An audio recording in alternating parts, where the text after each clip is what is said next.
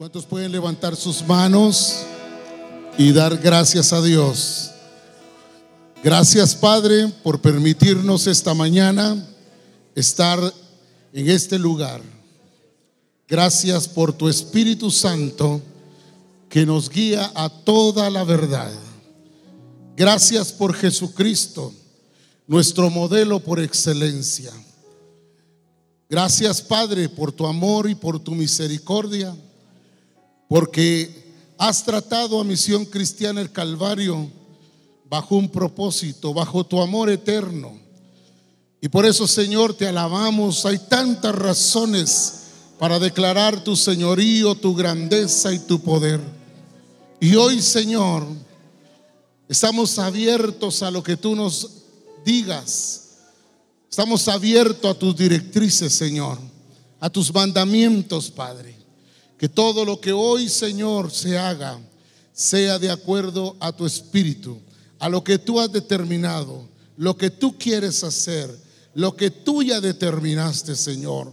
Misión Cristiana el Calvario te ama, Señor, pero tú la has amado primero, Padre. Por eso, Señor, te amamos y te bendecimos esta mañana y te damos el honor, la gloria, la honra, la alabanza y toda adoración, porque tú eres el Rey de Reyes y Señor de señores. Glorioso, glorioso, glorioso eres tú, Señor. Aleluya. Gloria al Señor. Amén. Tengan la bondad de sentarse, por favor. Damos gracias al Señor por su amor y por su misericordia. Dios es bueno.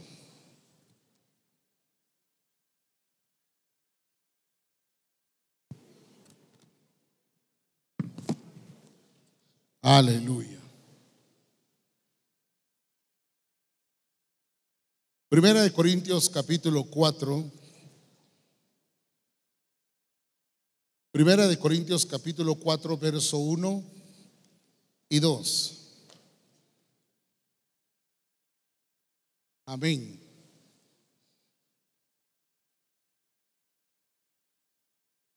¿Cuántos dan gloria a Dios? Dios es bueno. Puedo ver su grandeza, su señorío y su majestad en medio nuestro. Él es el Señor de misión cristiana en Calvario. Amén. Primera de Corintios capítulo 4, verso 1, dice así la escritura. Así pues, téngannos los hombres por servidores de Cristo y administradores de los misterios de Dios. Ahora bien, se requiere de los administradores que cada uno sea hallado fiel. Voy a repetir el verso 2. Ahora bien, se requiere de los administradores que cada uno sea hallado fiel. ¿Cuántos deben ser fieles? Ahora hágalo más personal. ¿Quiénes deben ser fieles? Yo el requerimiento de Dios para los administradores de los misterios de Dios es fidelidad. Es el requisito para poder ejecutar todo lo que el Padre ha puesto en las manos de los fieles. Y por eso es importante para nosotros hoy entender esa fidelidad de la cual se hablaba anoche y nuestro apóstol nos reveló que es esa fidelidad. Hemos confundido fidelidad con perseverancia y pensamos que porque la gente está yendo a todas las reuniones y está en su adiestramiento y en su discipulado, pensamos nosotros que esto es ser fiel. Esto es parte, pero no define toda la palabra. Y por eso era necesario entender lo que es origen. Amén. el origen. En Dios se origina todo. Él es el origen de todo. Y por eso es importante entender que cuando la escritura dice aquí claramente en el verso 1, así pues téngannos los hombres, significa que tiene que ser evidente esa fidelidad, ese origen, lo que el Señor ha puesto ya en nosotros. La gente debe conocernos por gente fiel, que hace las cosas igual que Dios, igual que las hace Cristo. Lo aprendimos anoche con nuestro apóstol. Y nos dimos cuenta la importancia de ser genuinos por causa de nuestro nuevo nacimiento, es que nosotros podemos ser genuinos, originales, no copias, no piratería sino ser qué? Originales. Y por lo tanto, entendimos nosotros que si algo hace el nuevo nacimiento es colocarnos en ese origen. Sin el nuevo nacimiento, nosotros no podríamos administrar los misterios de Dios. Sería una administración de, eh, del sistema una administración que no tiene que ver nada con los asuntos de Dios. Esta administración no es en ciertas cosas, sino en todas las cosas. Y el nuevo nacimiento es el que nos lleva a ese origen de lo que ahora somos, originales en Cristo, no copias, no algo parecido, sino semejantes a Él. Y por eso es importante entender hoy nosotros que en el nuevo nacimiento ocurre todo esto. Quiero mencionarles específicamente este versículo porque me llamó la atención del requerimiento de Dios, que seamos hallados fieles. En otras palabras, al nacer de nuevo, vamos al origen y eso nos permite ser fieles en lo que Dios requiere de cada uno de nosotros. No es mi capacidad humana, sino todo está en Cristo. Él es el todo en todo, dice la palabra. Y entonces viene y dice que se requiere los administradores que cada uno sea hallado fiel. Quiero que vea, por favor, conmigo, Segunda de Corintios. Segunda de Corintios. Capítulo 5, verso 17. Segunda de Corintios. Dice la escritura, de modo que si alguno está en Cristo, ¿qué dice? nueva criatura es. Las cosas viejas que dice. Y he aquí todas son qué. Muy bien. ¿Cuál era el origen pasado nuestro? El origen pasado es que vivíamos en la naturaleza vieja. Fue nuestro origen pasado. Pero en el momento en que nacemos de nuevo, no sé, pasa algo con el micrófono. En el momento que nacemos de nuevo, somos trasladados en ese mismo momento a un nuevo origen en Cristo. Y dice la Amén. No sé, algo pasa con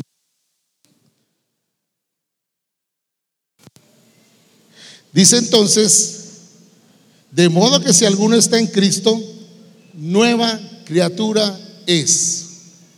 Las cosas viejas que dice, y todas son qué. Entonces, al decir Pablo esto, le está mencionando a la iglesia de Corinto, si tú un origen, un origen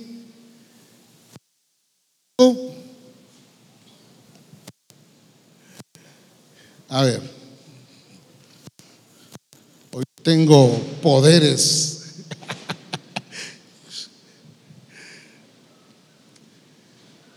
Amén.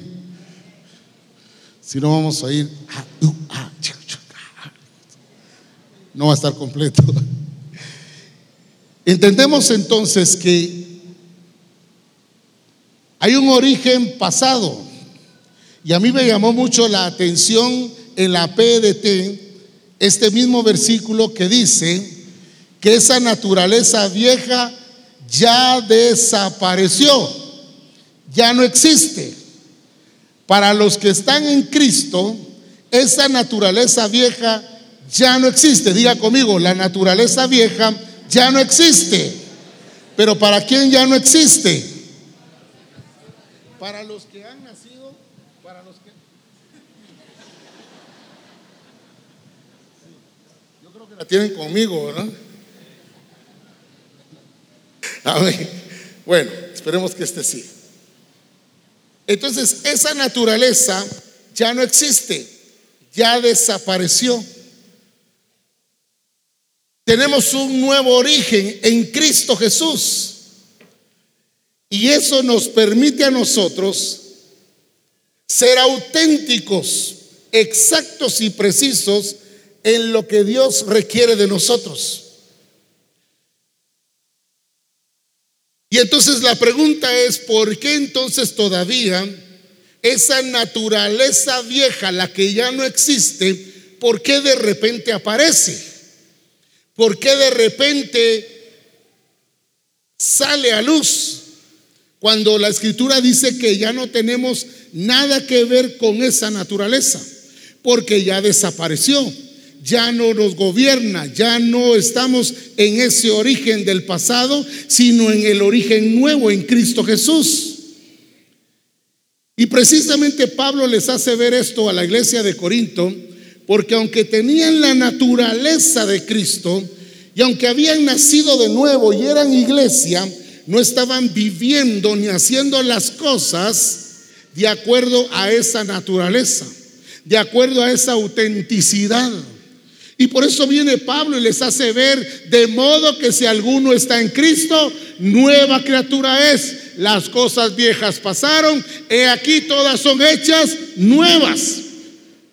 Habían entendido de su nuevo nacimiento, pero no habían entendido que ahora todo era hecho nuevo. Por eso seguían viviendo todavía y, trayendo a luz algo que ya no debería existir en la vida de los creyentes en Corinto. Pero me llamó la atención también ver en las escrituras, ahí en Colosenses, por favor, capítulo 3, dice la palabra del Señor así, Colosenses 3, si pues, esto no es una suposición, esta es una afirmación, si pues habéis resucitado con Cristo, Buscad las cosas de arriba, donde está Cristo sentado a la diestra de Dios. ¿Qué estaba pasando en la iglesia de Tesalónica? ¿Qué estaba pasando en la iglesia de Corinto? ¿Qué estaba pasando en la iglesia en general? Habían nacido de nuevo, estaban en Cristo, pero no entendían que ahora estaban en un nuevo origen, en el origen en Cristo, para poder ejecutar todas las cosas de esa manera como el Señor las, las trabajó, las hizo.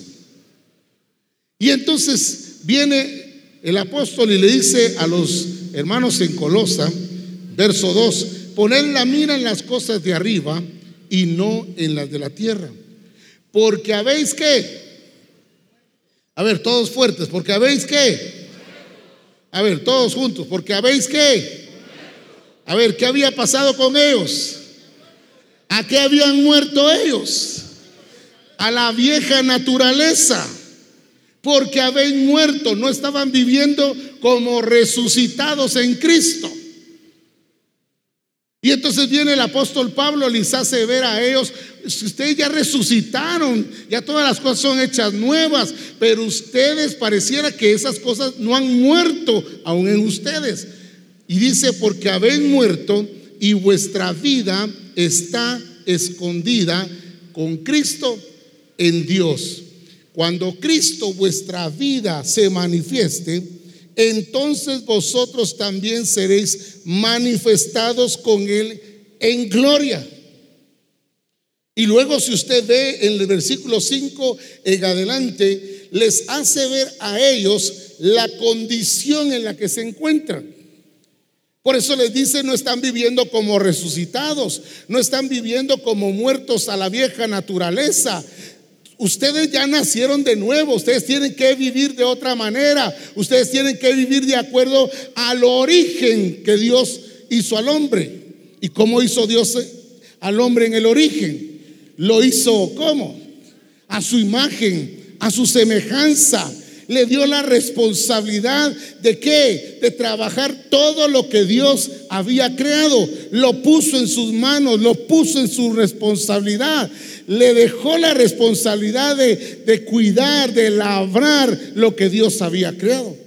Ahora, ese, ese era el origen. Un hombre sabio, inteligente, un hombre con la capacidad de Dios para poder labrar la tierra, para poder gobernar, para sojuzgar todas las cosas que el Señor había hecho. Ese es el origen. El problema es que la iglesia sí había nacido de nuevo,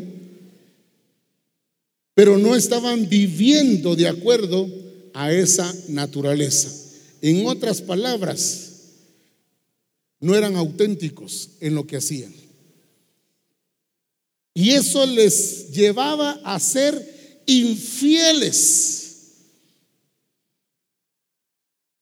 Porque no estaban viviendo de acuerdo a esa naturaleza.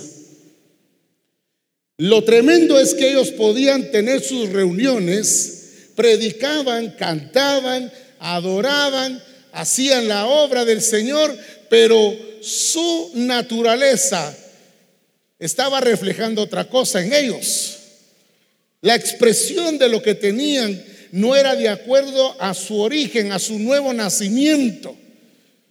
Y por eso Pablo les hace ver a ellos no solamente las deficiencias que tenían como iglesia, sino les hizo ver el, origen de por qué ahora no podían seguir viviendo en el pasado, no podían seguir viviendo de acuerdo a lo que venían ellos viviendo anteriormente. Tenían que entender ahora que hay un nuevo origen. Di, conmigo, hay un nuevo origen en mí. Para los que estamos en Cristo hay un nuevo origen, el origen del Padre, lo que el Padre diseñó desde el principio. Y entonces las iglesias, si yo puedo ver, en todas había desorden. Había un desorden.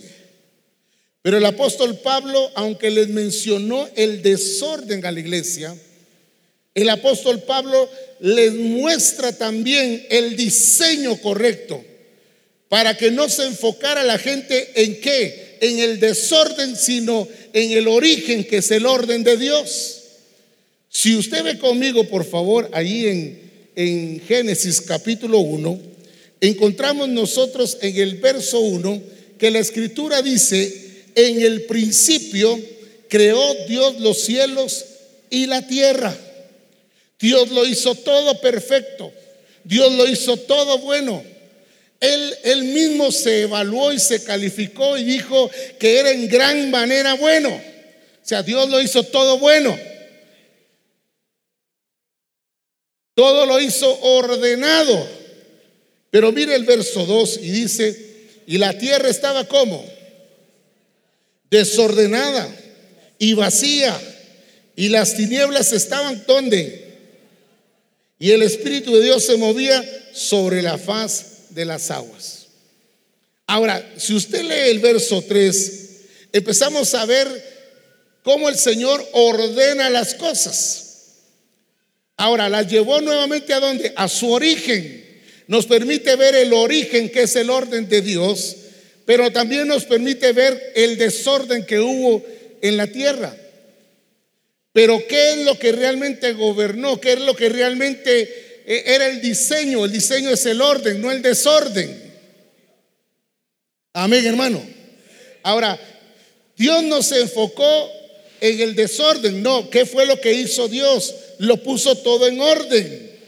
¿Pero por qué? Porque él conocía el orden que había establecido para cada cosa.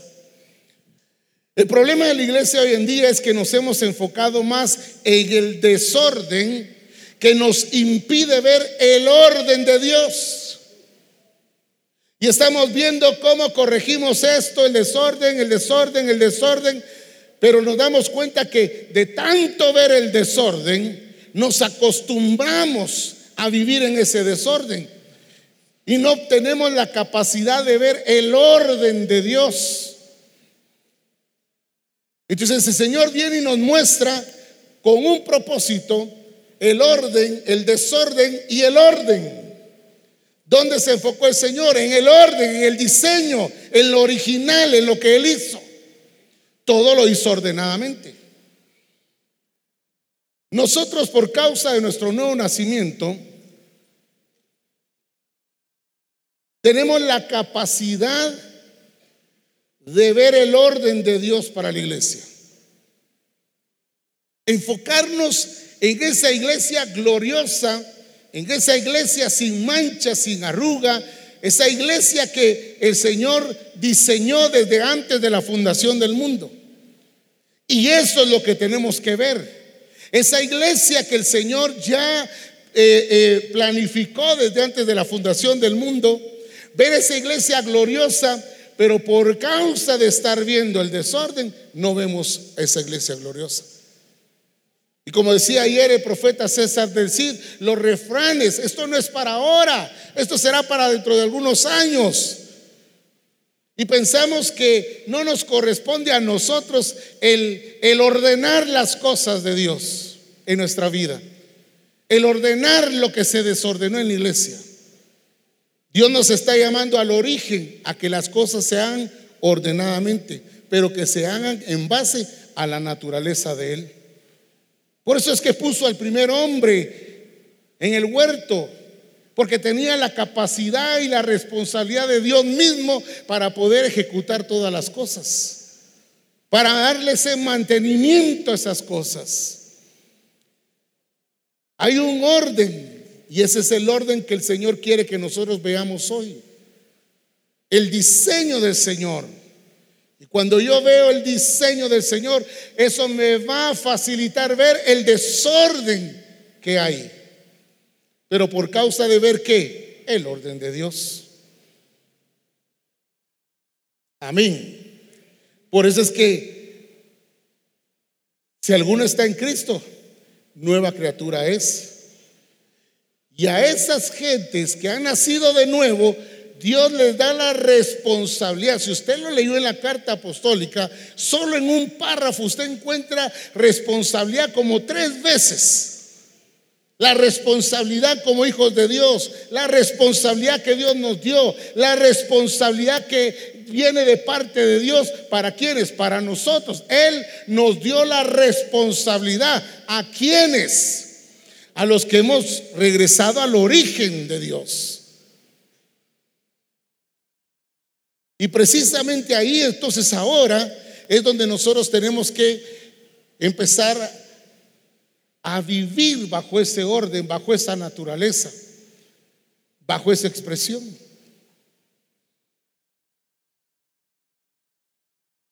Cuando nosotros vemos a la iglesia, en su accionar de lo que tiene que hacer, los vemos siguiendo un plan.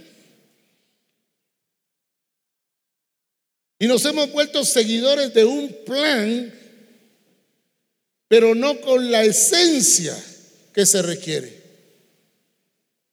Y entonces la gente va al adiestramiento, va al discipulado, está en los cultos, pero no hay que no hay una expresión de esa naturaleza. Sí sabemos el discipulado, sí sabemos el adiestramiento, sí sabemos lo que se nos está enseñando, pero en la aplicación lo estamos aplicando eh, de acuerdo a lo que pensamos que debe ser y nos convertimos en seguidores de un plan, pero no con la expresión de Cristo en nosotros. Y entonces la gente sabe más pero ejecuta menos. La gente sabe más, pero expresa muy poco. Y necesitamos de verdad llevar a la gente a ser genuinos. Amén. No solo a mostrarles el plan, no solo a mostrarles el diseño, que es lo que hemos estado haciendo. Mostrando el plan, mostrando el diseño, mostrando eh, el propósito de Dios y la gente ya lo sabe. Y muchos de ellos lo están aplicando, lo están aplicando, pero no en base a esta nueva naturaleza, no en base a esta genuinidad que Dios nos ha dado a cada uno de nosotros. Y entonces no somos genuinos en lo que estamos haciendo. Es como se decía antes, ¿verdad? Este predica pero no se convierte. Y a Jesús le dijeron un refrán, ¿verdad? Médico, cúrate a ti mismo.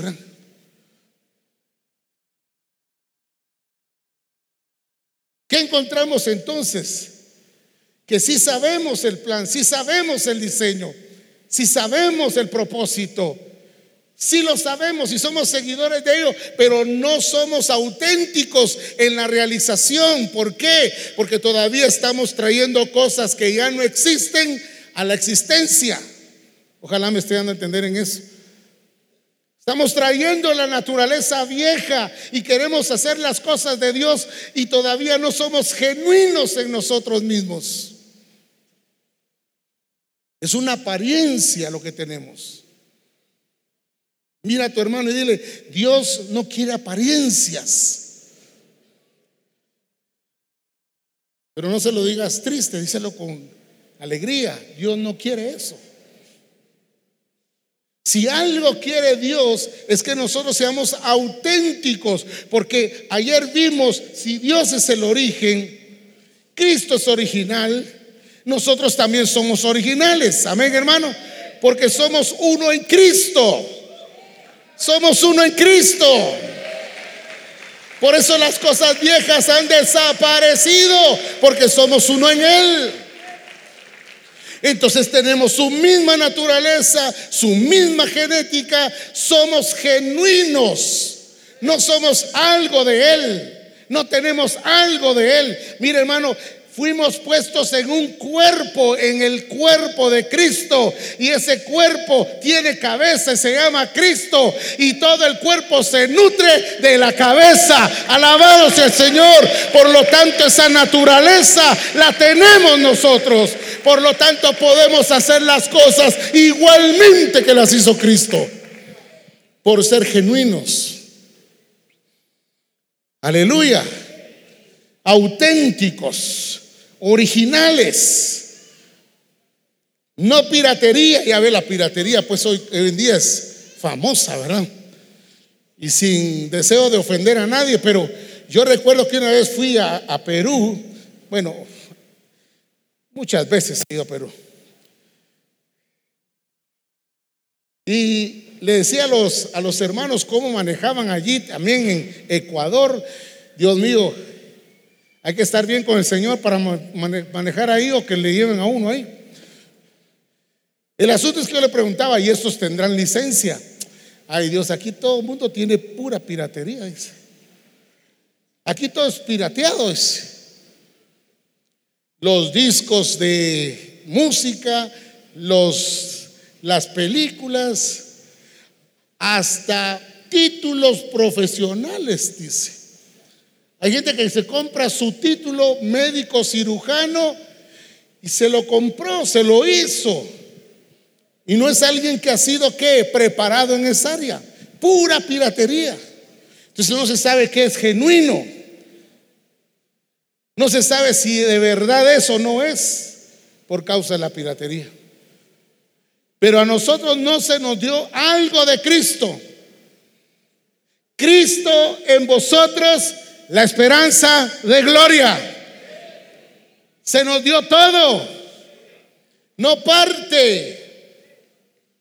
Y por eso es que podemos hacer las cosas igualmente que Cristo, porque ahora estamos en el origen en Cristo. Gloria a Dios. Amén. Ahora yo veo las iglesias y veo en algunas iglesias lo que Pablo les mencionó, y lo voy a leer en la PDT para que usted eh, vaya si tiene ese dispositivo. Pero ahí en 2 Tesalonicenses 3, Pablo menciona algo que estaba pasando en la iglesia. No estaban viviendo de acuerdo al origen, no estaban viviendo de acuerdo a la naturaleza, no estaban haciendo las cosas en el orden de Dios. Y miren lo que cayó la iglesia. Dice 2 Tesalonicenses 3:6. Pero os ordenamos, hermanos, ¿a quién está hablando? ¿A quién está hablando? A la iglesia. Gracias, Pastor Juan. A la iglesia. Le está diciendo, pero os ordenamos, hermanos, en el nombre de nuestro Señor Jesucristo, que os apartéis de todo hermano que anda como. ¿Cómo andaban esos hermanos? Desordenados. Bueno, si la orden viniera hoy para acá, ¿con cuántos nos podríamos juntar? Sí, dice ahí, estaban viviendo como desordenados. Mire qué tremendo, ¿verdad? Viviendo desordenados, desordenadamente, y no según qué. Y no según la enseñanza que recibisteis de nosotros. ¿Qué es lo que Dios nos ha estado enseñando en estos días? ¿Qué es lo que nos ha estado revelando? Que somos administradores de los misterios de Dios de lo que Dios ya determinó, de lo que Él ya decidió. Pero el problema es que la iglesia estaba viviendo en ese desorden. Los hermanos estaban viviendo desordenadamente. Y mire lo que dice el verso 7. Porque vosotros mismos sabéis de qué manera debéis imitarnos, pues nosotros no anduvimos como desordenadamente entre vosotros. Verso 11.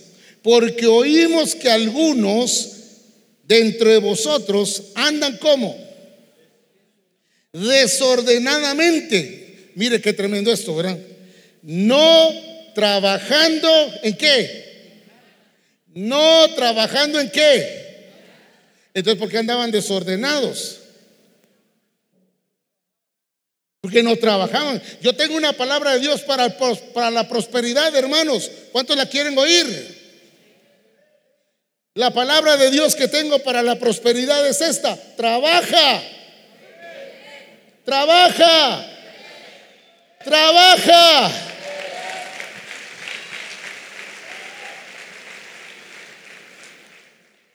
Amén. Dile al hermano, trabaja.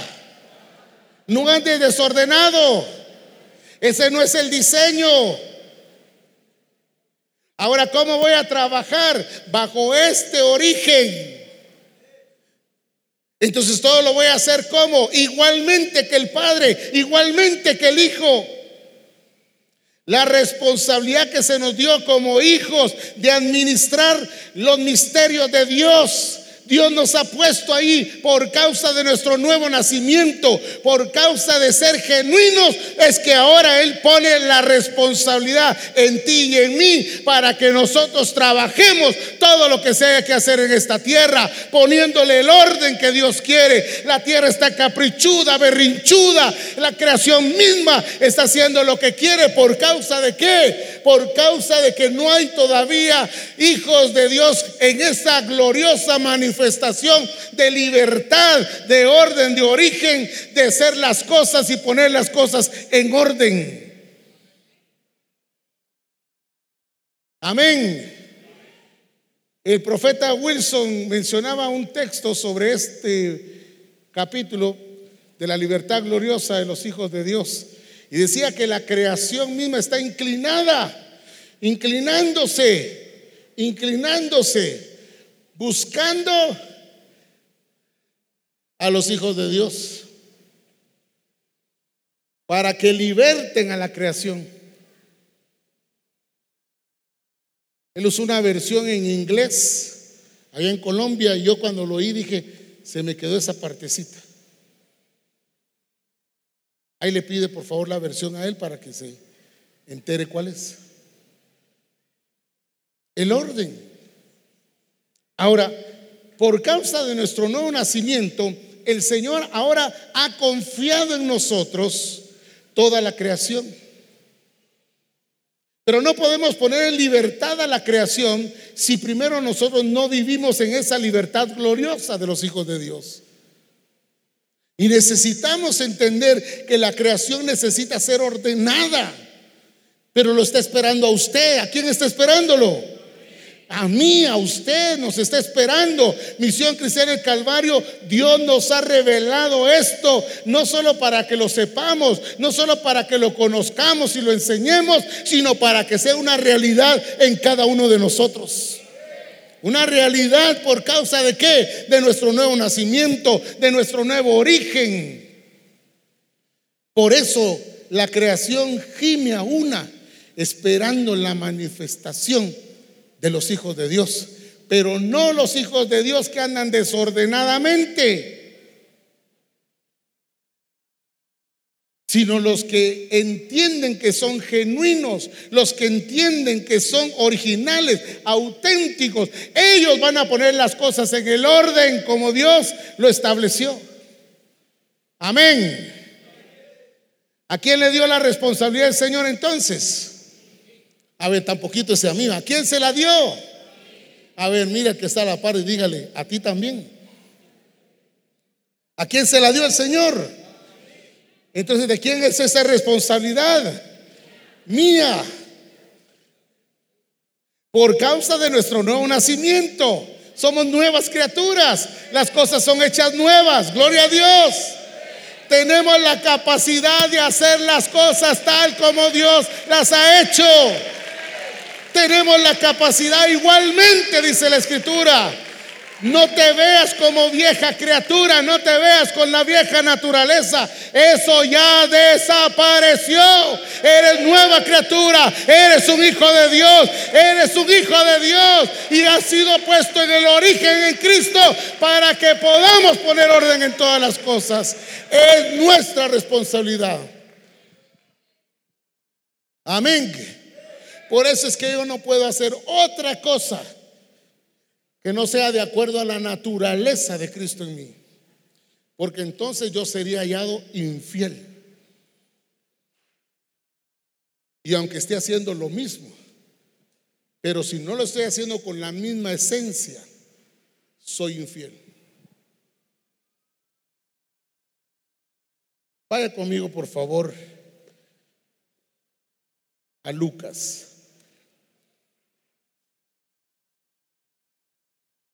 Capítulo 12. Lucas capítulo 12.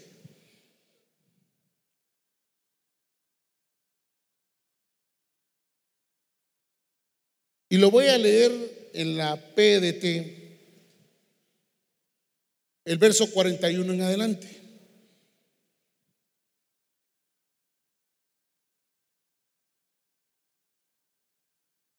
Lucas capítulo 12.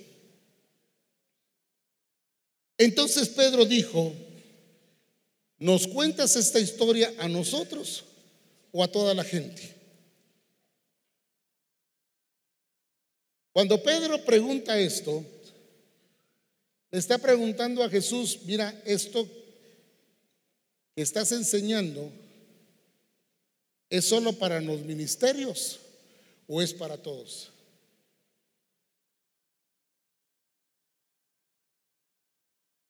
Y uno de los problemas de la iglesia es que piensa que el único responsable de ejecutar las cosas es el pastor, el ministerio. Cuando la escritura dice claramente, verá, administradores de los misterios de Dios, tengan los hombres por servidores de Cristo y administradores de los misterios de Dios. Pero ¿qué más dice el versículo? Y que cada uno que cada uno, la misma escritura dice en 1 Corintios 3 que Pablo puso el fundamento y cada uno mire cómo sobreedifica. Cada uno es personal. Por causa de ser auténtico es que se hace personal y lo puedes hacer. Ahora, esto nos incluye a todos los que hemos nacido de nuevo. Dile a tu hermano que está en la parte tuya, te incluye a ti y a mí. Amén. esta historia o esta parábola o lo que el Señor mencionó le corresponde a ti y a mí, nos corresponde a todos. Nadie puede decir eso no tiene que ver conmigo. Esto tiene que ver con todos los que hemos nacido de nuevo, con los auténticos, con los originales. Tiene que ver con la iglesia. Y entonces viene y le dice Jesús a los discípulos,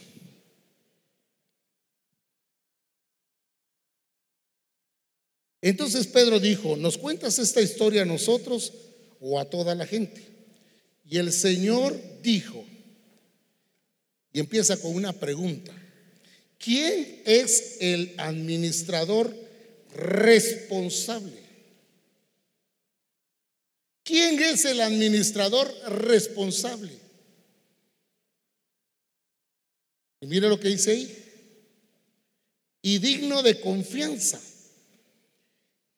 ese será a quien el Señor de la casa encargará de alimentar a su debido tiempo a los demás siervos. Qué afortunado aquel siervo que cuando su Señor regrese le encuentre cumpliendo su deber. Se nos enseñó que Dios es el dueño de todo. ¿Es así o no? Dios es el dueño de todo. Y nosotros somos qué? Servidores, administradores, no dueños. Por eso la iglesia no la podemos dirigir como que fuéramos capataces. Porque somos qué? Servidores.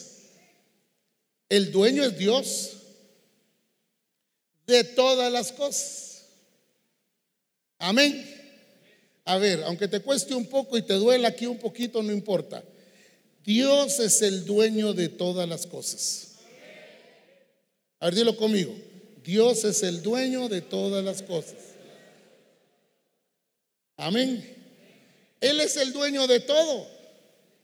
Y nos puso a nosotros y con la pregunta que empieza, ¿quién es el administrador fiel y de confianza? ¿Quién es?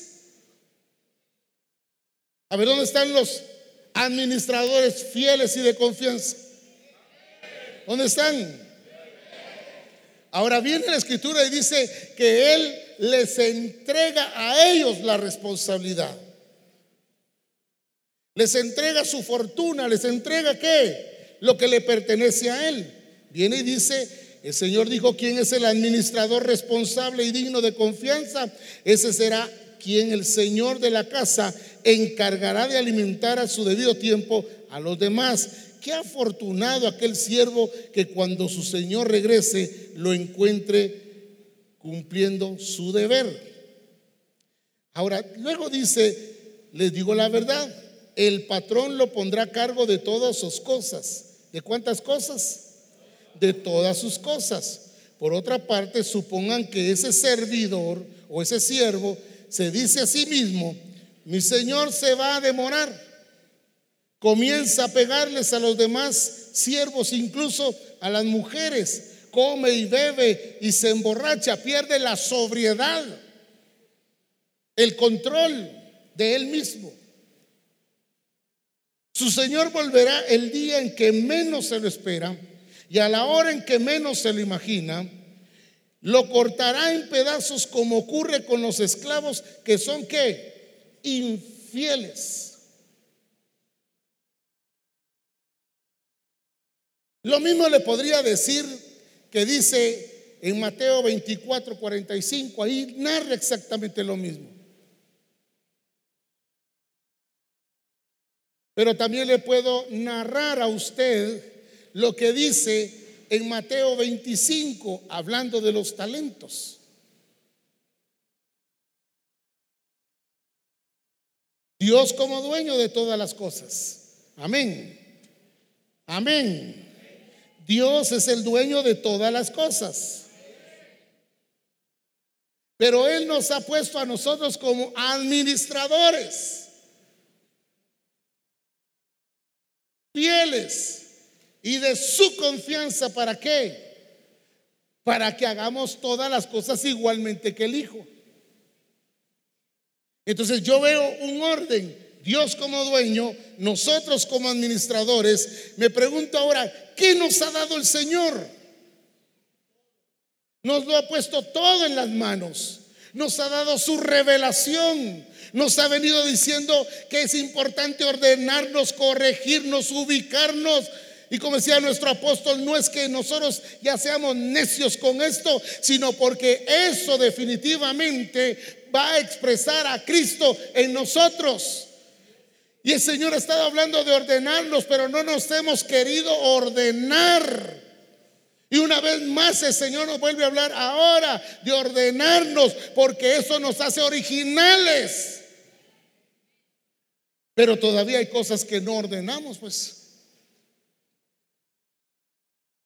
Ese cuarto donde tienes todos los chunches viejos, ¿verdad? No hay modo que lo ordenen. Ahí estás guardando el vestido de 15 años y tienes ya 40 y dices, algún día me lo voy a poner. No, hombre, mejor tíralo, regálalo, véndelo.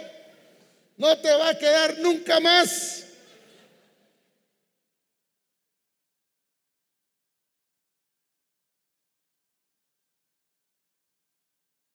Yo sé que al salir de aquí todos van a poner orden a sus casas. Porque el desorden no glorifica a Dios, es el orden el que glorifica a Dios. Y debe empezar por nosotros. Queremos poner orden en la iglesia, pongamos orden primero en nuestra vida, pongamos orden en la familia, pongamos orden en la casa y entonces la gente va a ver que somos originales. La misma gente al ver nuestro orden van a querer ser así. Amén. ¿Qué cosas ha puesto Dios? Esa revelación. Dios nos ha dicho lo que viene. Lo que viene es glorioso, superior, mayor, extraordinario. Cosas mayores.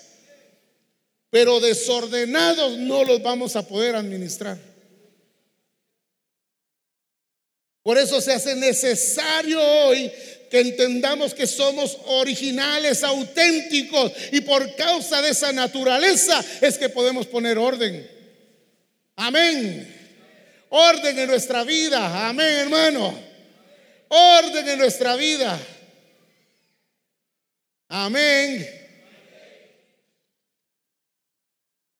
Tenemos que poner orden en el tiempo. Lo que Dios nos ha dado es tan tan valioso, tan importante, que la iglesia está pensando que con todas las deficiencias que tiene va a poder hacer esas cosas gloriosas y mayores. Pero no es así. Fuiste fiel en lo poco. Él te pondrá en lo más, dice la palabra. Pero si eres infiel en lo poco, entonces no te pondrá en lo más. Esta nueva etapa, la menciona la carta apostólica, esta nueva etapa requiere de nosotros que, que entendamos que somos originales por ser uno en Cristo y que podemos poner todas las cosas en orden como lo hizo Cristo. Es esta nueva etapa de las cosas mayores. El 2019 el Señor está marcando ya la etapa que nos toca vivir, una etapa de poner orden en todas las cosas y eso requiere que que nosotros estemos ordenados.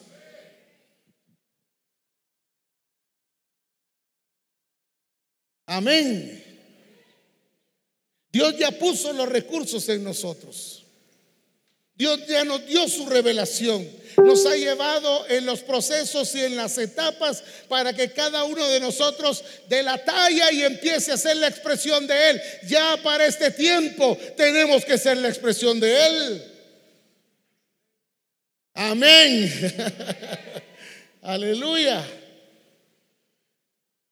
Ahí en Hechos capítulo 19 se encuentran unos hombres, unos tal hijos de Seba que estaban exorcizando, dice la escritura en el capítulo 19 de Hechos.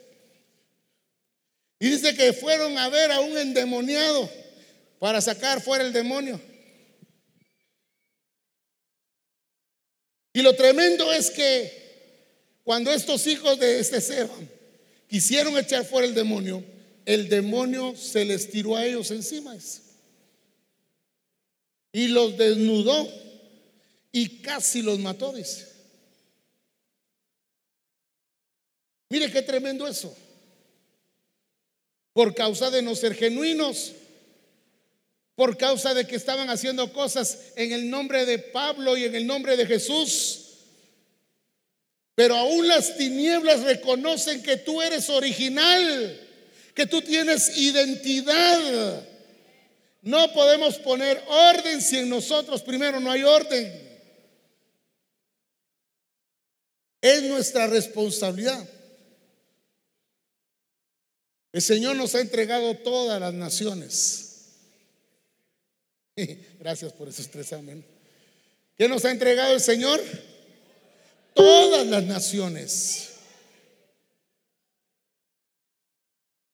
Es nuestra responsabilidad de ir a poner orden.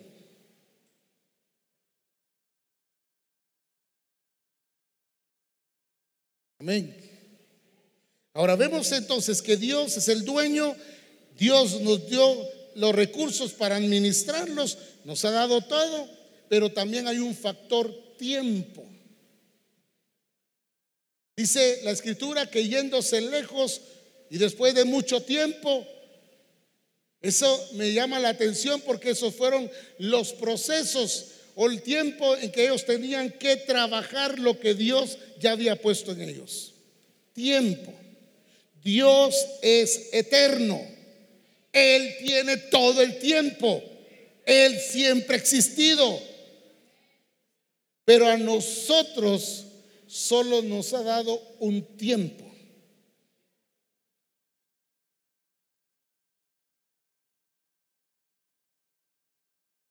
En este tiempo, Dios está pidiendo cuentas ¿Qué hemos hecho con lo que Él nos ha entregado? ¿Qué hemos hecho?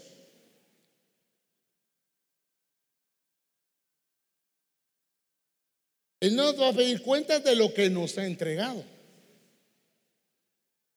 Nosotros no le vamos a dar cuentas a Él de lo que nosotros queremos hacer, sino el siervo administrador fiel, el siervo administrador de confianza, va a hacer exactamente lo que su Señor quiere, dice ahí. Amén. ¿Cuántos están haciendo lo que el Señor quiere? ¿Cuántos? Pues yo estoy haciendo algo, pero eh, para no, hacer nada, está bien que haga algo. No, es que Jesús no vino a hacer algo, Él vino a hacer todo lo que estaba en el propósito del Padre en su vida y lo logró. Lo logró, por eso dice la escritura claramente, ¿eh? la obra que me diste que hiciera, la he terminado. La empezó y la terminó. El mal administrador es el que empieza las cosas y no las termina.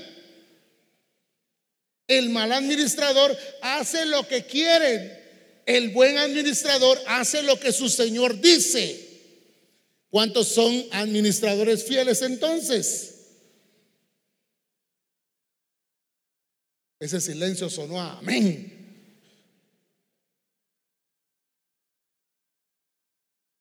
Si yo empiezo a hacer lo que yo quiero, entonces me convierto en dueño y convierto al Señor en el administrador mío.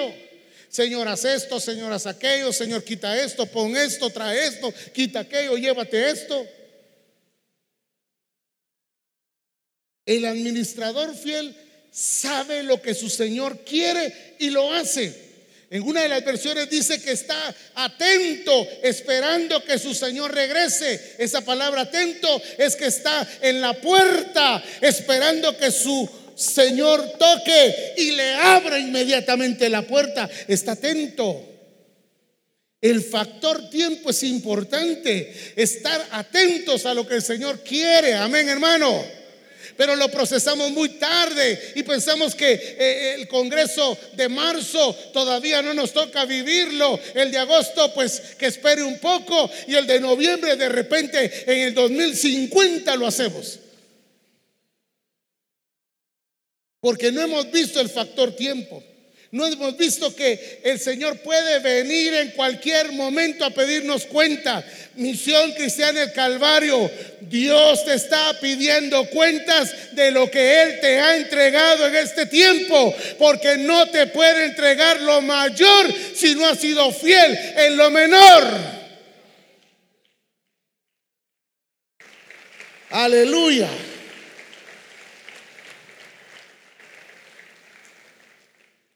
¿Qué nos va a encontrar haciendo? ¿Cuántos vieron el último reforma que se proyectó por internet? Levántame la mano. A ver. Uy, todos. Gloria a Dios. Y ustedes no me dejarán mentir. Pero nuestro apóstol dijo que él iba a grabar unos más pero que el Señor no se lo permitió. Como me encanta oír esas cosas. El Señor no se lo permitió. ¿Qué quiere decir eso? Que hay gobierno, ¿verdad, hermanos? Que el administrador fiel hace lo que su Señor le manda. Amén. Pero lo que me llamó la atención fue eso. Dios me dijo que no que este era el tiempo en que él iba a evaluar y aprobar ambición cristiana en el Calvario. ¿Cuántos lo vieron? Entonces no todos lo vieron. Amén. Él iba a evaluar y aprobar a misión cristiana en el Calvario. Porque era el tiempo de la ejecución de lo que ya se había revelado. En otras palabras, el Señor está probando, el Señor está evaluando qué has hecho con lo que Él te ha dado. Él te está evaluando, pastor. Él te está evaluando, discipulador. Él te está evaluando, asistente pastoral. Él te está evaluando. ¿Qué estás haciendo? ¿Qué has hecho en este tiempo con todo el recurso que Dios te ha dado? ¿Qué hemos hecho? ¿Estamos haciendo como nuestro Señor quiere? ¿Sabemos lo que Él quiere? ¿O estamos haciendo las cosas como nosotros queremos? Al hacer las cosas como nosotros queremos, somos considerados infieles delante del Señor. Y no solo infieles, sino irrespetuosos del plan, del diseño y del propósito de Dios. Irrespetuosos a Dios mismo.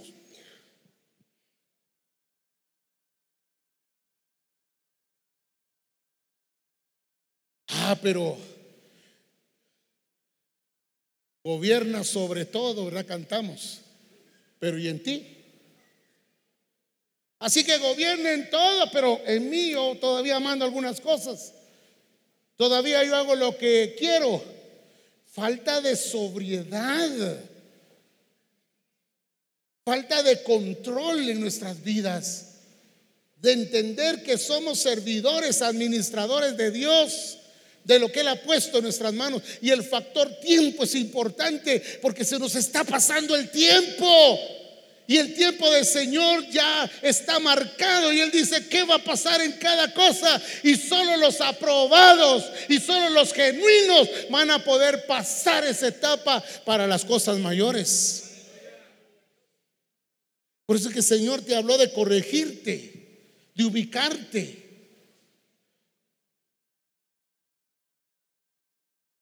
Factor tiempo. Es que no puede ser que estemos entreteniendo a la iglesia con el propósito, con el plan y el diseño del Señor. Puede que algún pastor esté entreteniendo a la iglesia con esto y solo entreteniéndolo, pero no llevándolos a ser genuinos. Hay que hacer esto, hay que disipular. Ay, mire hermano, algunos todavía mencionan supervisores, algunos todavía mencionan qué. Líderes todavía, ¿qué? La planificación para el grupo, oigan hermano, todas esas cosas hace como 60 años que ya no se oyen. Hay iglesias que tienen hasta 30 años de atraso.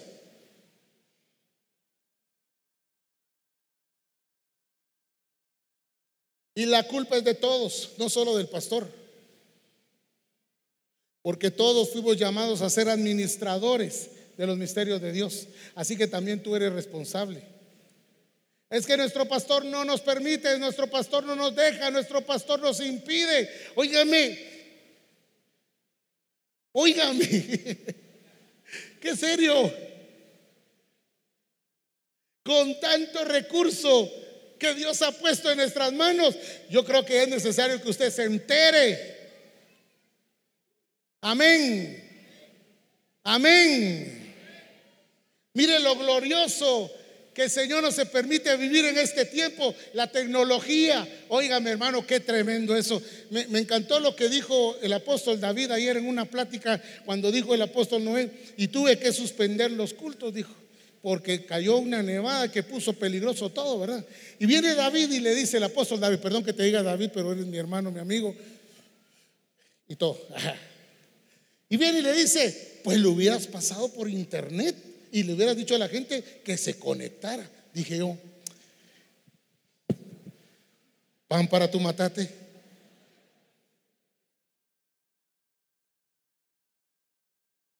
Mire la facilidad que hay en YouTube ahora.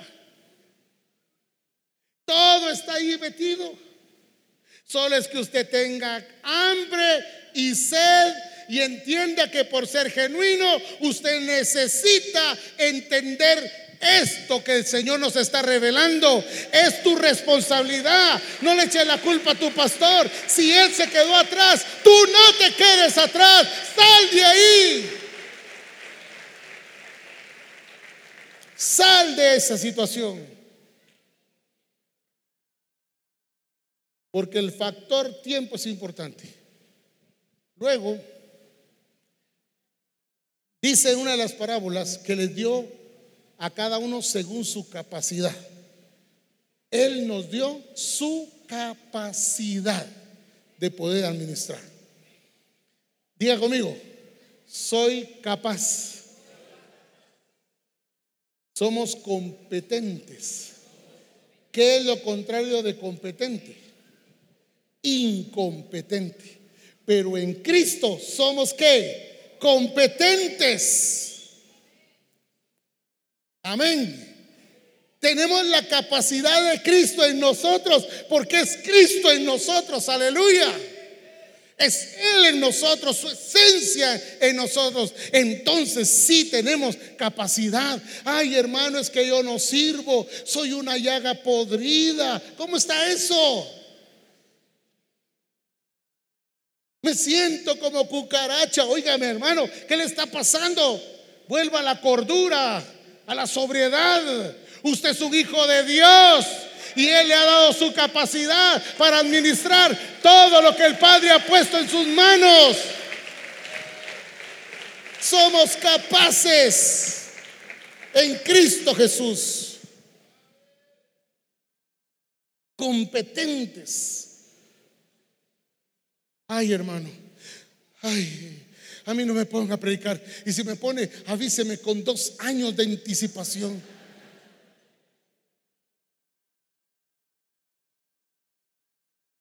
A ver, hermano, ore. Eh, eh, parece que como que el micrófono tuviera dientes, ¿verdad?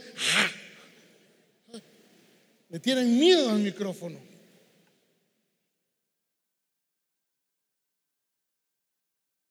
¿Cómo se está viendo? Incapaz. Y eso solo lo pone el enemigo en nuestras mentes para limitarnos a no ser la expresión exacta del Hijo de Dios aquí en la tierra. Por eso usted es capaz en Cristo Jesús. Yo quiero derribar esa incapacidad de no puedo, no sirvo, no soy nada. Usted es un hijo de Dios, lavado con la sangre de Cristo.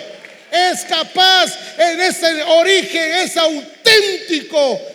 Por lo tanto, sí puede hacer las cosas. Ay, pero decimos en el culto, todo lo puedo en Cristo que me fortalece. Hermano, le vamos a dar un grupo. Ay, hermano, todavía no. Todo lo puedo en Cristo que me fortalece. Hermano, pase a orar. Ay, hermano. Ay, hermano. Se ven incapaces. Pero eso es lo que el enemigo ha puesto en donde? En la mente de muchos. Esa incapacidad para que no avances. Amén. Señor quiere hoy derribar eso en nuestras vidas. Pero derríbalo tú. A ver, derríbalo. Yo soy capaz. Estoy hablando con los genuinos. Estoy hablando con los auténticos. Yo soy capaz en Cristo. A ver, dilo por favor, párate y di, yo soy capaz. A ver, ponte, ponte de pie y dile, yo soy capaz. A ver, decláralo en tu vida, yo soy capaz. Todo lo puedo en Cristo que me fortalece. Dilo, dilo, dilo. Estás derribando la incapacidad. Estás derribando hoy esa incapacidad. Todo lo puedo en Cristo que me fortalece. Somos capaces. Amén. Amén. Si no fuera así, Dios no nos hubiera dado esta responsabilidad. Si no fuera de esa manera, Él no te confiaría lo grande y valioso que Él ha hecho. Pero como Él ya te ve en el origen, como Él ya te ve auténtico, Él te puso ahora a ser administrador de los misterios de Dios. Alabado sea su nombre. Solo siendo auténtico puedo ser fiel a lo que el Señor ha determinado para mi vida. Aleluya. Aleluya. ¿Dónde están los administradores fieles? No, todavía no lo han creído. ¿Dónde están los administradores fieles? Es que el Señor no está probando. Él ya declaró que tú eres un administrador fiel. ¿Cómo debes verte tú? Como genuino, como auténtico.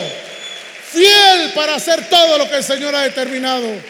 Alabado sea su nombre. Uh. Amén. El Señor tiene toda la confianza en que tú y yo vamos a hacer las cosas como a Él le gustan, como Él las quiere, no medio medio, no algo, sino todo lo que Él ya puso en nuestras manos. Amén. Levante sus manos un momento. Padre, en el nombre de Jesús. Hoy delante de tu presencia estamos, Señor. Adorando tu nombre, Padre. Gracias, Señor, porque nos volviste al origen tuyo. Y por causa de ser fieles y genuinos y auténticos, has puesto esta responsabilidad en los hijos de Dios para que administremos igualmente que tú todas las cosas. Nuestro tiempo, los recursos, la salud, el hogar, la familia, el trabajo, el negocio, la creación completa. Por eso hoy, Señor, no es algo que tenemos que alcanzar, ya fue puesto en nosotros somos uno en Cristo. Y eso nos hace a nosotros reales, genuinos, auténticos, fieles.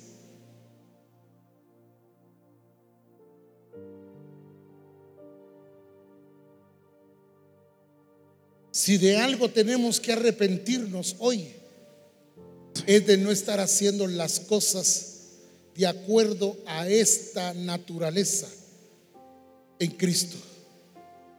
De acuerdo a nuestra nueva naturaleza. Si de algo tenemos que arrepentirnos es de eso.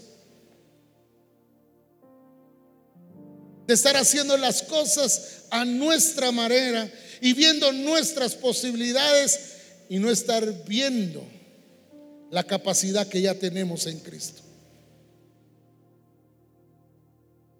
No queremos una iglesia entretenida en cosas que no nos están llevando a nada. Permítenos, Señor, como buenos administradores, llevar a la iglesia a ser original, genuina, para que todas sus acciones expresen la nueva naturaleza que tenemos en Cristo. En el nombre poderoso de Jesús, hoy Señor,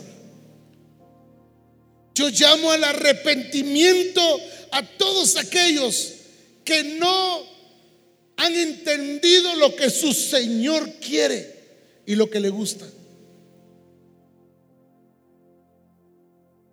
Hemos dirigido la iglesia como dueños y no como administradores. Perdónanos, Señor. Pero hoy, Padre, como dice la escritura, si hice mal, no lo volveré a hacer. Por causa de este entendimiento de que hemos sido regresados al origen en Dios. Padre, en el nombre de Jesús, levantamos nuestras manos y te adoramos. Te damos gloria y te damos honra a ti, porque tú lo mereces todo, Señor. Somos tus servidores. Somos tus servidores. Tus servidores de confianza y has puesto todo en nuestras manos para que lo administremos igualmente. Gracias, Padre. Hoy en el nombre de Jesús salimos de este lugar y de este congreso con una naturaleza que ya desapareció, que ya no debe existir. Pero también, Señor, entendidos en nuestro nuevo origen, en Cristo Jesús, para administrar todos, todas las cosas que has puesto en nuestras manos. En el nombre poderoso de Jesucristo. Gracias, Señor. Amén. Amén. Amén. Gloria al Señor. Tenga la bondad de sentarse un momento. Yo quiero entregarle el tiempo a nuestro apóstol, nuestra cobertura, el apóstol Abraham Castillo. Tenga la bondad de sentarse. Amén. Gloria al Señor. Veo una misión muy joven. Amén. Muy joven para la gloria del Señor. Amén.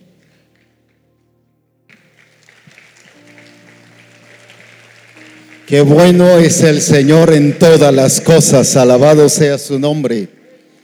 Dios es grande, Dios es fiel y poderoso es en medio de nosotros. Hoy en la tarde tendremos nuestro concierto, un tiempo con Él. En el concierto pasan varias cosas muy importantes y solo quiero darme a entender. Una es que el Señor permite que hayan coros nuevos y que sean ministrados de acuerdo a lo que Él ha revelado.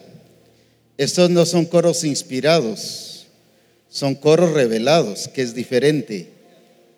Y Misión Cristiana del Calvario tiene la dicha y, la, y el gozo en el Señor de que estamos cantando coros revelados por Él mismo. Pero también es un tiempo de transmisión, de una actitud de adoración, de transmisión y de conectarnos con el Dios que es adorador, no solo en el concierto, sino en el Congreso, pero para que vivamos como misión cristiana el Calvario de esta manera. Así que por eso este tiempo es muy importantísimo. No es solo que usted venga a aprender un coro nuevo y lo cante, no que venga a conectarse en, en la posición como Dios nos ha colocado como misión cristiana el Calvario, como adoradores verdaderos en espíritu y en verdad. Y para que así en todo el resto del Congreso y en todas las congregaciones, digo todas porque hay algunas allá que cantan coros a la antigua, es tiempo que ya nos metamos en ese orden, pero que obedezcamos y que ya no seamos rebeldes a la visión celestial, que nos metamos a este orden. Escuché a veces transmisiones de algunas congregaciones y cantan coros que no tienen nada que ver. Yo lo soy testigo de eso. Y aquí podría yo decir quiénes son. Pero es el tiempo que ya obedezcamos, que entremos al orden. Esto lo digo no por los que lo están haciendo, sino por los que no lo están haciendo. Porque mi responsabilidad es mostrarles el diseño y que se avergüencen, dice la escritura, para que se arrepientan. Así que es tiempo de que todos los metamos y que Misión Cristiana el Calvario exalte y glorifique a Él con los coros que Él da. Porque lo que se origina en Él es lo que le glorifica a Él. Amén. Gloria a Dios que ya un alto porcentaje de la misión se ha metido y está. El otro porcentaje cantan los coros porque son coros nuevos y los ven como canciones. No, por eso es que hoy tiene que conectarse. Estas no son solo canciones, son es adoración a Dios.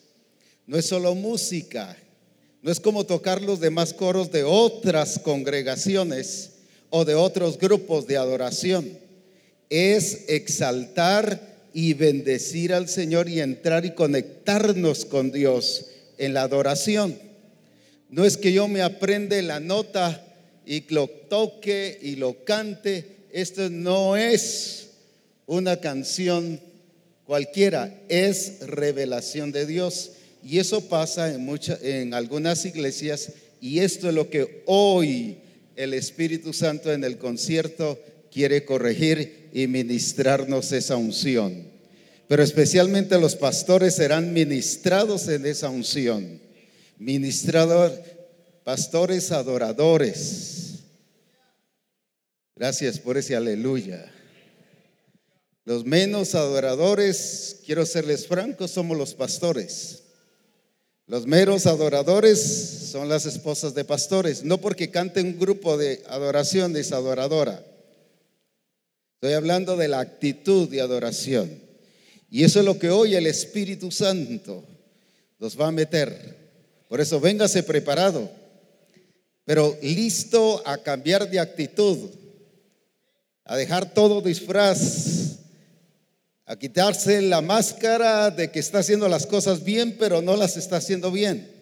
Pero no se me quede atrás. Hay pastores que en la adoración allá están atrás o algunos se van.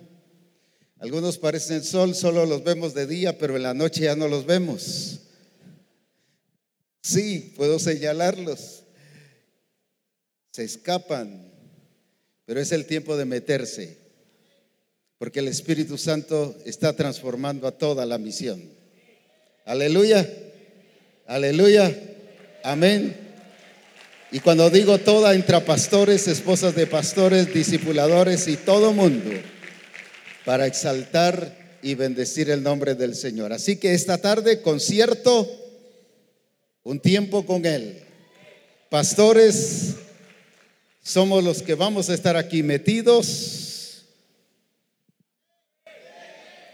Metidos metidos Porque si no, no se pare delante de un púlpito y nunca vuelva a hablar de adoración si usted no es modelo de adoración. Es pura casaca que está predicando, pura mentira, pura farsa. Pero gloria a Dios, somos originales en Él. Aleluya. Amén. Muy bien, así que a recibir de la gloria de Dios, a prepararnos y a estar listos porque hay un tiempo precioso en medio de nosotros. Amén. Los hermanos que tienen su brazalete en su bolsillo, por favor pónganselo, porque va a haber un tiempo de revisión. Ahorita van a ser como la mujer maravilla que hace así. Por favor, estén listos. Vamos a dar un tiempo a que se lo pongan. Porque hay varios que no tienen su brazalete puesto. Así que, por favor, pónganselo bien. Entonces ahora los hermanos encargados, por favor, van a pasar de aquí hacia allá y por favor muestre su brazalete.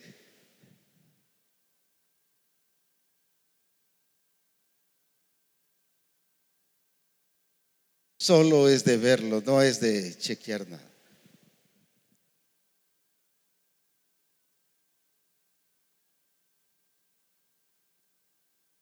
Después me entregan los, los, eh, los eh, sobres. Ahorita es brazaletes, por favor. No, solo, solo levanten la mano. Desde aquí de las puntas pueden revisarlo rápidamente, por favor. Así, eso es. Por favor, si lo tienen en el bolsillo, sáqueselo y se lo pone, ¿sí? Amén. Muy bien. Mientras tanto voy a pedir a la hermana Tania Matute que venga para acá, por favor. Hermana Tania del Perú, donde se encuentra, aquí está, hermana Tania. Hermana Tania es la que ha estado ministrando la iglesia en Alemania. Ven para acá. Ella es peruana. Ahorita ha estado en el Perú debido a una enfermedad de su hijo y ven para acá. Y eh, pero ya después del Congreso de Perú estará regresando nuevamente a Alemania. No sé si el 15 o el 18, algo así me dijo. Ya otra vez para seguir ministrando la iglesia Misión Cristiana en Alemania. Así que gracias a Dios. Ahí hay italianos, hay argentinos, hay, ¿qué más?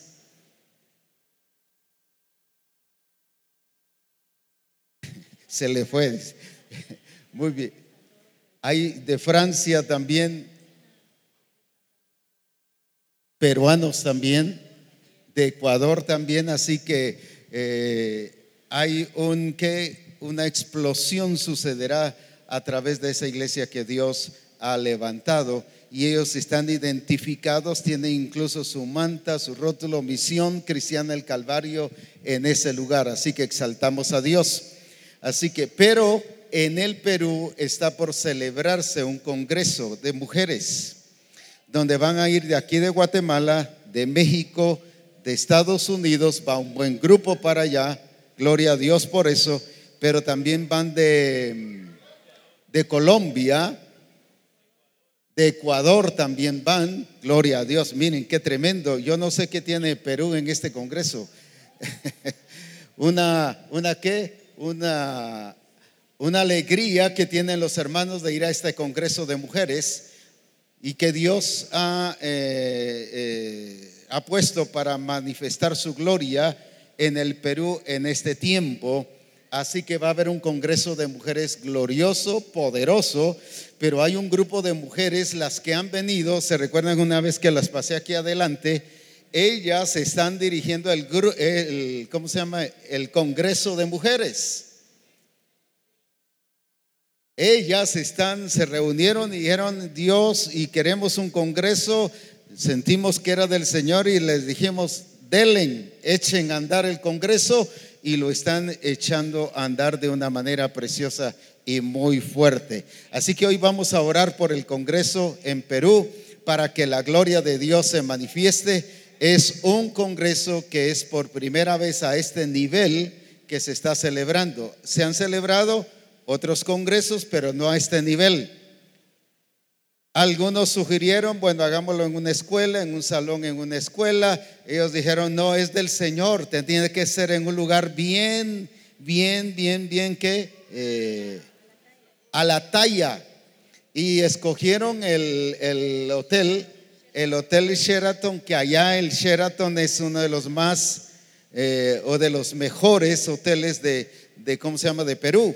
Así que dijeron todas las cosas vamos a hacerlas con excelencia.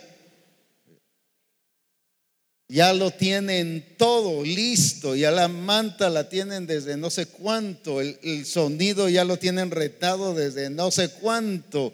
Eh, y dijeron, no, un sonido especial, a pesar de que tienen batería y tienen teclado, tienen, ¿qué más? Eh, tienen la guitarra y tienen otros instrumentos. Este grupo lo tiene. Ellos dijeron, no, tiene que ser una adoración y un sonido excelente, así que vamos a rentar una empresa para que nos venga a poner un sonido especial. Si fuera pastor, le hubiera puesto esa otra clase de sonido, pero como están apuntando hacia la excelencia, entonces dijeron tiene que ser una empresa porque es una un congreso que será para la gloria y la alabanza de su nombre ya están listas, ya solo esperando el momento preciso para que se dé. Yo les decía, me dan ganas de traerlas a Guatemala y para que aquí se queden y nos ayuden en todo el trabajo porque ya lo tienen todo listo, ya está todo.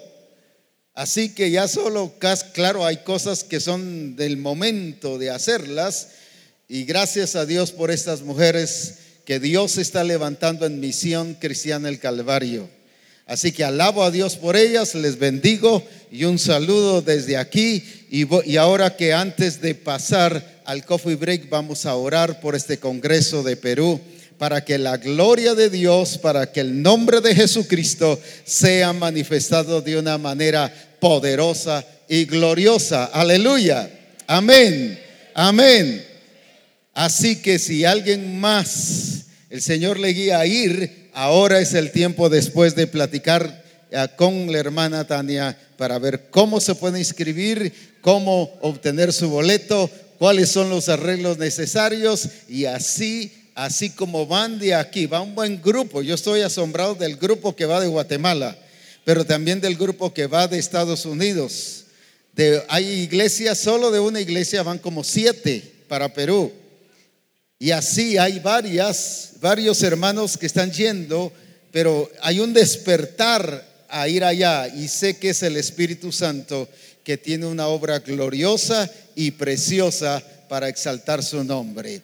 Así que ella también vino por eh, pedir para eh, un su hijo que ha estado enfermo, pero está pidiendo la dirección del Señor, así que yo no quiero meterme en el lugar del Señor. Cuando ya el Señor diga lo que hay que hacer, vamos a orar por eso y no hacer porque ocurrencia o porque la hermana sienta que le apoyamos, que por eso vamos a orar, no vamos a hacer lo que el Señor diga. Amén. Así que hoy vamos a orar por el Congreso y todos a declarar que ese Congreso será bendecido para exaltar el nombre de nuestro Señor Jesucristo. Pongámonos en pie entonces.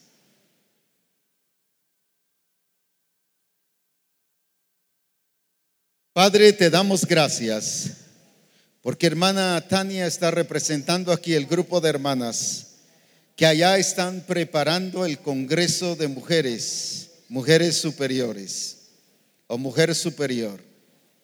Te exaltamos por el arduo trabajo que han hecho, por la excelencia, por la forma, la pasión que tienen de hacer las cosas a un nivel superior y demostrar que el Dios que tienen es glorioso, es poderoso, es grandioso. Y por eso te exaltamos y te bendecimos. Y hoy declaramos que ese Congreso es desde ya glorioso, es desde ya superior y que gracias por este grupo de hermanas y las que irán también serán llenas de tu gloria y llenas de tu poder y verán tu poder y disfrutarán de tu gloria. Gracias Padre, en Cristo Jesús. Amén y amén. Aleluya. Gracias hermana también. Amén. Solo que para Alemania hay un buen grupo de hermanos que todos me han dicho, mire, cuando vaya a Alemania, yo quiero ir. Y hay como 20. Así que yo no sé cómo vamos a hacer, pero vamos a ver qué hacemos. Amén. A ir a ver a nuestros hermanos allá que adoran y glorifican el nombre de nuestro Señor Jesucristo. Muy bien, vamos a pasar al coffee break y si no se ha terminado en entregar los sobres, favor de poner un sobre para la siembra que se estará recogiendo el día de mañana aquí en medio de nosotros. Dios les bendiga, pasemos al coffee break y exaltemos su nombre.